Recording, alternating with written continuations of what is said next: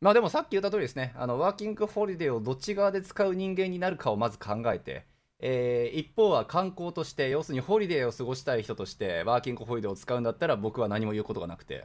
そうただ、キャリアとして、キャリアアップとして、日本に帰った時だったり、カナダ国内とか、あの北米圏でのキャリアアップを考えてのワーホリを考えるんだったら、ちゃんとその制度とか、学生ビザや観光ビザや永住権やったり、就労ビザやったり、その辺のちょっと知識、豆知識というか、まあ、前提知識をちゃんと持った上で、ワーホリっていうのを使うようにしましょうねっていう話ですね。バンクーバーのエンジニアへようこそバンクーバーのエンジニアは日本時間で毎週火曜日に更新している北米圏のテック業界やライフスタイルなどについてお届けする番組です実況をお届けするのは私たち2人サンフランシスコのスタートアップでシニアテックリードエンジニアを務めるゆうやとエンジニアの海外進出をサポートする企業フロック代表のセナでお送りしております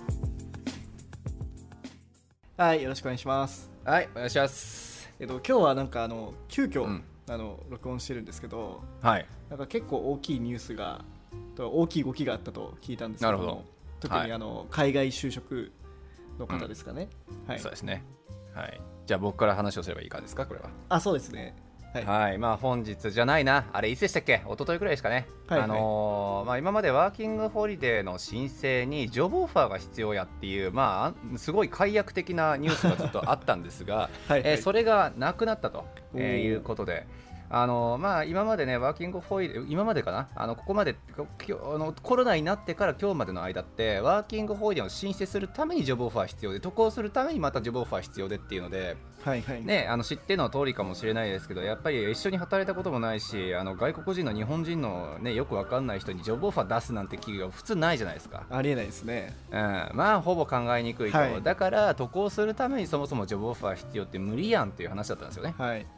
そうだからもう本当にねうちの会社なんかにもあのワーキングホイデーの渡航のためにジョブオファーぜひ出してくださいっていういやいや何のためにっていうねあーもうね、日系の企業だからとりあえず出してみるみたいな。そうそなるほう、どね絶対うんって言うやろっていう人もいたしツイッター上とかでさ、あのジョブオファー出したんだけどその人が来なかったとかっていう人もやっぱいたあーし。逆にね。なそるうほどそう雇用主側も大変やったろうし、まはあ、い申請する側も大変やったろうしっていう、なかなか、あのーきつかった、えージョブオファー必要制度が、えー、一昨日ぐらいからなくなったと。おおあの、はいちなみにジョブオファーってあの、うんアルバイトとかでもいいんですかうん、なんでもいいです。あいいんだなるほどねそうまあ、あの本当だからもう本当になんか飲食店のバイトとかでも何でもいいから、あのジョブオファーがあるっていうことは不要不急ではあの不要不急の、えっと渡航ではなくてもうあの必要な渡航っていうふうにカウントされるんですよね要するあになるほどね労働力として、あの身を捧げるとあそうそううそう、なのかなうん、だから今回あれじゃないですかあの観光ビザでの渡航があのワクチン接種者であっても渡航できるっていうふうに、まあ、なったじゃないですかあそうなんだそうそうだからそれがきっかけになトリガーになって、えっと、ワーホリのじゃあジョブオファーも同じ理屈だったから必要ないよねっていう話なんですよねああそれも絡んでるってことなんですねなるほどなそるほうどそう、まあ、だからあれですよ、一応補足しておくと、そのジョブオファー、確かに必要なくなったし、ワーホリ申請だけになりましたが、はいえーワクチン接種の証明が2回ね、打ったってはいいう証明は必要になるので、なるほどなるほどそうまあ、そこだけちょっとまあ今までとは違うかなと思いますけど、まあまあ、受けの人ってなんか知んないけど、大体受けてるし、まあ日本もねまあ、うんあの結構始まってますよね受けるのそうですね、はいはい、なので、まあ、そこに対しては特段まあ問題視されることっていうのは、今のところはあんまりないかなと、はいなるほどはい、ね、いうふうに思うっていう、そういう内容でした。なるほどじゃあちょっと今までも何回も話してると思うんですけど、はい、なんでワーホリが必要なんですか海外就職におーなるほど、そこら辺のちょっとコアな話までする。そうなんです よやっぱりねはいなんか別に学生ビザで行ってとか、うんうんうんうんまあ、普通にかんまあ最悪かな最悪のパターンかもしれないですけど観光ビザで行って、はい別にそこで就活すればいいじゃんみたいに思う人もいると思うんですけどなんでそうワですねーホリって必要なんですかまあ、ワーホリが必要とされている一番大きい理由ってやっぱオープンワークパーミットだからっていうところだと正直思うんですよ。はいうん、オープンワークパーミットっていうのは、まあ、その名の通りオープンにされている就労ビザということで、まあ、要するにどの会社でも働けるってことですよね。はいはいはいと一般的に言われている就労ビザと呼ばれる会社があなたが必要だからあなたに就労ビザを出しますよっていうタイプの就労ビザっていうのは、まあ、それが一般的だと思うんですけど、はいそれって基本的にはその会社でしか働けないんですよ。はいそうですよねなので、まあ、例えば大下さんがねあのバンクーバーのどっかの会社で働いてそこから就労ビザ出たらそこからそこ以外で働くことはカナダ国内ではできないとはい、さらに言うとあれですよねそこからビザ出さないって言われたらもう国に帰んなくちゃいけないってことですよね、そうですねさよならっていうふうになはるので、いはいまあ、まあ厳密に言うと一応猶予期間あったりするんでその期間中に転職できればもちろんいいけど、ああはいはいはい相当厳しいっていうのが現状なのでいやまあまあ就労ビザ涙ね目ですよねそんな状況もう涙目ですだったらね そうやっぱいっぱいいましたよ今までもああそうのなんだ就労ビザ期間中に会社が潰れたとかレイオフされ あたあとそっかさかそっかそれはありそまうすそうねえーどうしよううどうしようっていうふうになってもうてんやわんやっていう人めちゃめちゃ多いので、はいまあ、それが普通なんですよね就労ビザっはていいうのは、そうですねそうなのですが、えーワーホリに関しては例外で、はい、えーもう一生に1回のものではありますけど、えーオープンワークパミットということでどの会社で働いてもいいのでもう転職はし放題だしはいそう、まあ、会社に縛られることもないしっていうことで重宝されているとああなるほど素晴らしいですね、そう考える素晴らしい制度、はい、ただ、えー僕らのところにねえー相談に来る人もやはりまたワーホリ生が多くて。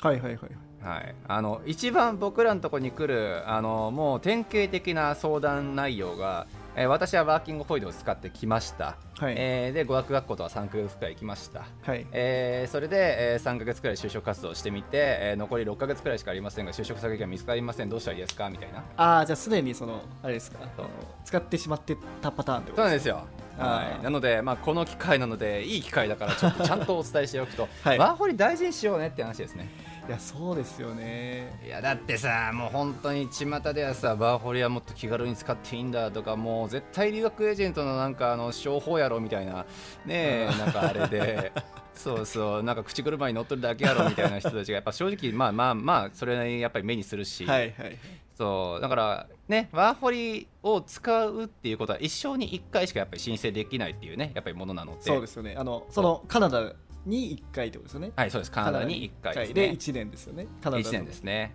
はいなるほまどあ、もっと言うと一応30以降のセカンドワーフリーって一応あるけどそれ例外としてね、はいはいそう見るとやっぱり一生に1回のものだし、はいまあ、さっき言った通りオープンワークパーミットで働けるなんてもう本当にそれこそ一緒に何回あるか分かったもんじゃないし、いやそうですよねはいはいね、なので、えっと、働くっていうだけやったら別に学生ビザでも専門学校とか行けば働けるしはいはいはいそうそう語学学校行きたいんやったらが観光ビザでも全然行けるので。まあ確かにね3か月ぐらい滞在できるでしたっけ半年でそしうたっけそうそうカナダ半年まで滞在できあまあすじゃあねそのうちにね働かないで、あの学校だけはそうそ行うけそうるそうんですねそうなんですよ、なのでね、まあ、ワーホリは本当にその一生に1回でオープンワークパーミットでっていう部分で本当うまく使うとその人の人生変えるくらいの効力やっぱり持ってるのでいや確かにねそう思うと、うんワーホリで語学学校とか行ってる方もたまにいるじゃないですかいますねすごくもったいない気がしますねいやー意味わかんないですね正直そう ですね何がしたいんでしょう、ね、まず半年ねその、えー観光ビザでも学校行けるならね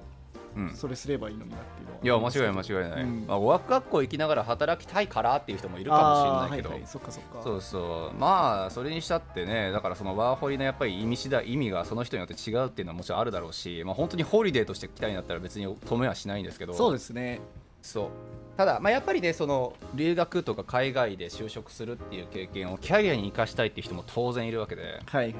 そうだからそういう人にとってはワーホリっていうのは殿下の宝刀になり得るので、まあ、大事に使おうねっていう話を、まあ、いつもしてるっていう感じですねそうですねじゃあこれからあれですか、なんか気軽にまあ一旦は、まあまだあの3031枚でしたっけあれって30歳まででしたっけ30歳のまでに申請をしなくっちゃいけないやつです、じゃあね、その30歳になってないし、はいうん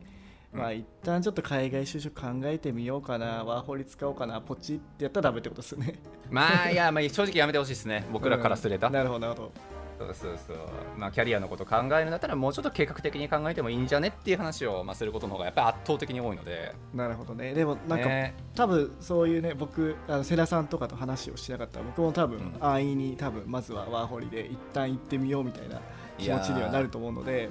ね、うん間違いない間違いないまあでも分かるんですよね俺もだってそうだったしあそっかワーホリ本当に簡単に使ったしなんかでもそれしか知らなくないですそかう普通、うんだはいから情報の格差の話でしかないんですよ本当うんに知ってるか知らないかでしかなくてはいだって学生ビザで働けるとも知らないしあの語学学校に観光ビザで行けるとも知らないしああはいはいはいそうそうとりあえずワーホリっていうその手段と権利があるからまあとりあえず使ったろうみたいな感じで気軽に使ってはいそうで後から後悔する人もたくさんいるよっていう話なのでそうですよね、まあまそうそうそこはもう取捨選択というかもう本当に情報格差でしかないかなと思うのでまあそれらを知った上でねワーホリを使うっていうんだったら全然話はまあ別うんにいいかなっていうふうには思うんですが、まあ、あとはあれですよね別にキャリアとか考えずに、まあ、本当にああそのうそうそう海外を楽しみたい方とかはまあ、うん、うん、それを使っていいってことですよねそうですねそれこそうちの嫁さんとかもね今度もしかしたらドイツとかあのイギリスとかでワーホリ使いたいなって言ってますもんやっぱドイツってワーホリあるんですかドイツあったと思うよ確かあそうなんだ、まあ、イギリスは有名ですねあのそうですね、うんそう抽選でまあ俺落ちたけどねだから人気なんですよねやっぱりイギリスっていやーめちゃめちゃ人気なんかすぐ落ちるしあとはでも枠が少ないんですよ本当にあそうなんだ、うんあれあれでしたっけあのカナダも一応枠があるみたいな話ありますよなんか大体毎年何人やろ8000人とか8500人とかまあ、それに達することはまあ大体ないってことですよねいやでもやりますよやっぱあのー、9月毎年恒例の話をしていいんだったら大体9月10月くらいにやっぱ1回「あのーはい前にな前になりました」っつってそこから先はウェイティングリストですみたいな、まあ、10月くあらあいかなそうなんだ10月は遅すぎるかなまあそうそう大体そんくらいにああ今年もう回っちゃったかって話をするんでじゃあそそうういう場合は次の年になるってことですかまあかまあウェイウェイティングリストなんであーまあ誰か空きが出たりゃい出たら、えー入れるみたいな感じですね、はいなるほどね結構ポンポンねあのワーホリさっき言ったように結構気軽に使う人も多いんで気軽にキャンセルする人も多いから、あキャンセルもできるんだなるほどうん、意外とねワイティウィンティングリストを載ってても入れることはありますけどねいや前も話したと思うんですけどやっぱワイホリの候補先って3つぐらいしかないかなと思ってて、はいはいはやっぱい人気なのはやっぱオーストラリアイギリス、カナダですよねなんかよく聞そくうのね間違いない実際その3つが多分一番そのワーホリ生の中だともうトップ3だろうしねそうですよねまあ英語圏っていうのが多分圧倒的にそのうん人気だと思いますし、間違いない、まあその中でも多分マルタとかも多分ワイホリ行けんのかななんか語学留学とか流行ってるって聞きましたけどマルタっすかどうなんだろうわかんないなマルタちょっと調べてみるマルタマルタって出てきちゃったよなんかワーホリ一覧とかあるんですかあるわ日う本んあるあるああるんですか入国可能になった国はマルタについてワーホリへえマルタマルタ共和国 何大島さんマルタに行きたいのなんかマルタはなんかあの、海鮮が美味しいらしくて、ええマジではい、あれですねもともとイギリス領だったんですよねだからうんまあ英語らしくそうて、かそうはい、なるほどねまあ言うて我らもうワーホリ使えませんけ ど本当それよそうねあドイツもありますねエストあニりアますとかねもあるんだ、ね意外とある俺エストニア知らなかっかったな、たあ意外とあるんだね知らなね、かった、間違いない、うん、うん、だからまあそうねまだ20代の人とか、まあ、今年30ジャストでっていう人でちょっと観光目的でワーホリとりあえず使ったろうみたいなのはそれ全然いいと思いますけどねはいいいですよねはいあとなんかありますかワーホリああるあるまあでもさっき言った通りですねあのワーキングホリデーをどっち側で使う人間になるかをまず考えてはい、えー一方は観光として要するにホリデーを過ごしたい人としてワーキングホリデーを使うんだったら僕は何も言うことがなくてはい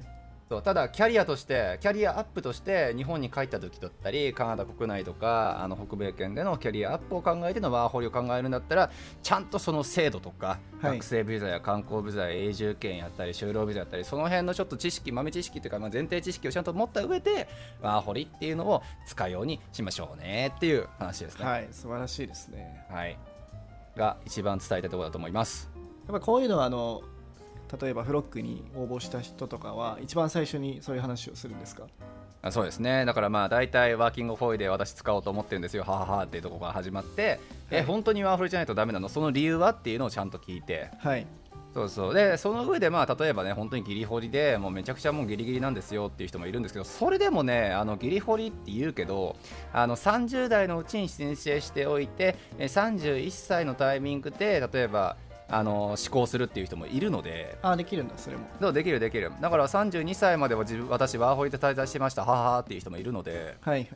そうまあその辺って結局さなかなかネット上とかで調べて出てくるもんでも正直ないのであそうなんだ、えーそうまあ調べればもちろん出るかもしれないけどやっぱりはい大変だから調べ方が難しいし、はいはいはい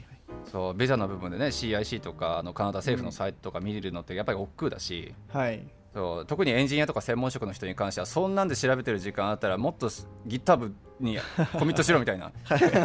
OSS 活動にちょっと参加しろとか絶対そっちの方が有意義なんで、うんそうそうまあその辺に時間差くらったら俺らのところに連絡していただいて、えー時間短縮してくださいお願いしますって感じでなるほどね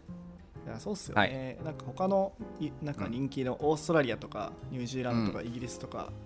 なんかあんまりそこからエンジニアになるイメージはあんまりないというかいやイギリスはどうですかね俺結構まあまあ聞きますよあそのワーホリからエンジニアですか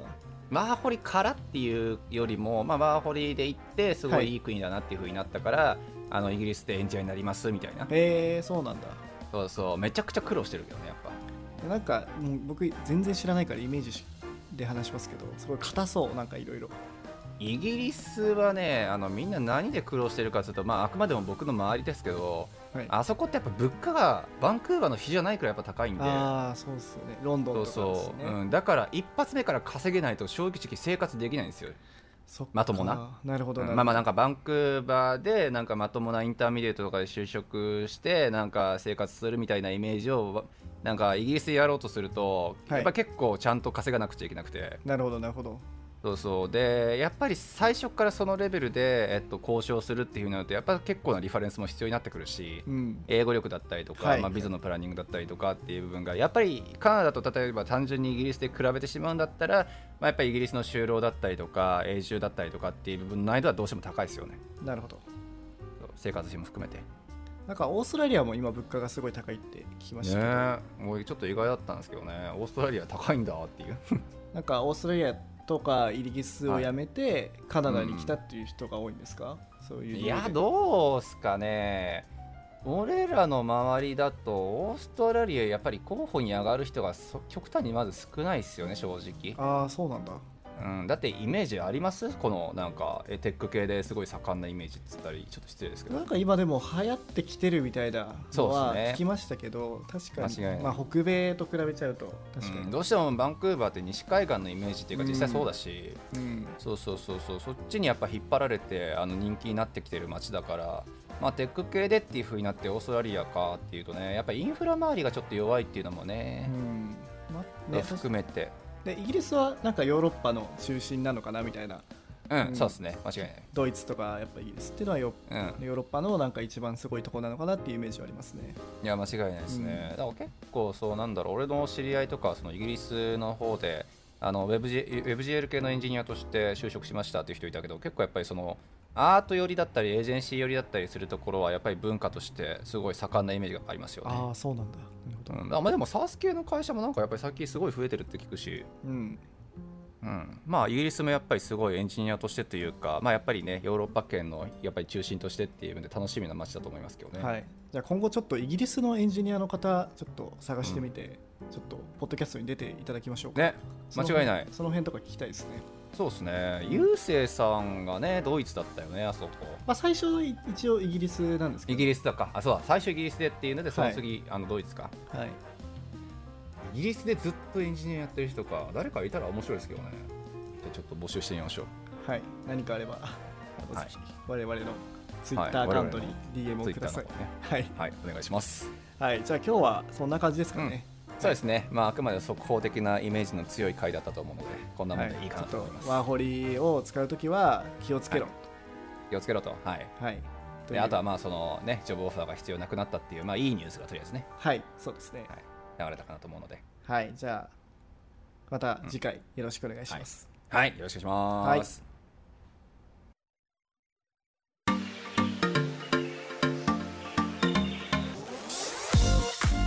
バンクーバーのエンジニアでは皆様からのご相談やご質問をお待ちしております。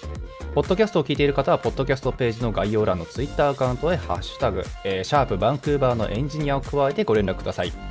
バンクーバーはカタカナのエンジニまではひらがな。一番最後のやだけ、えー漢字っていうちょっと難しいハッシュタグになりますが、えーぜひご連絡いただければなと思います。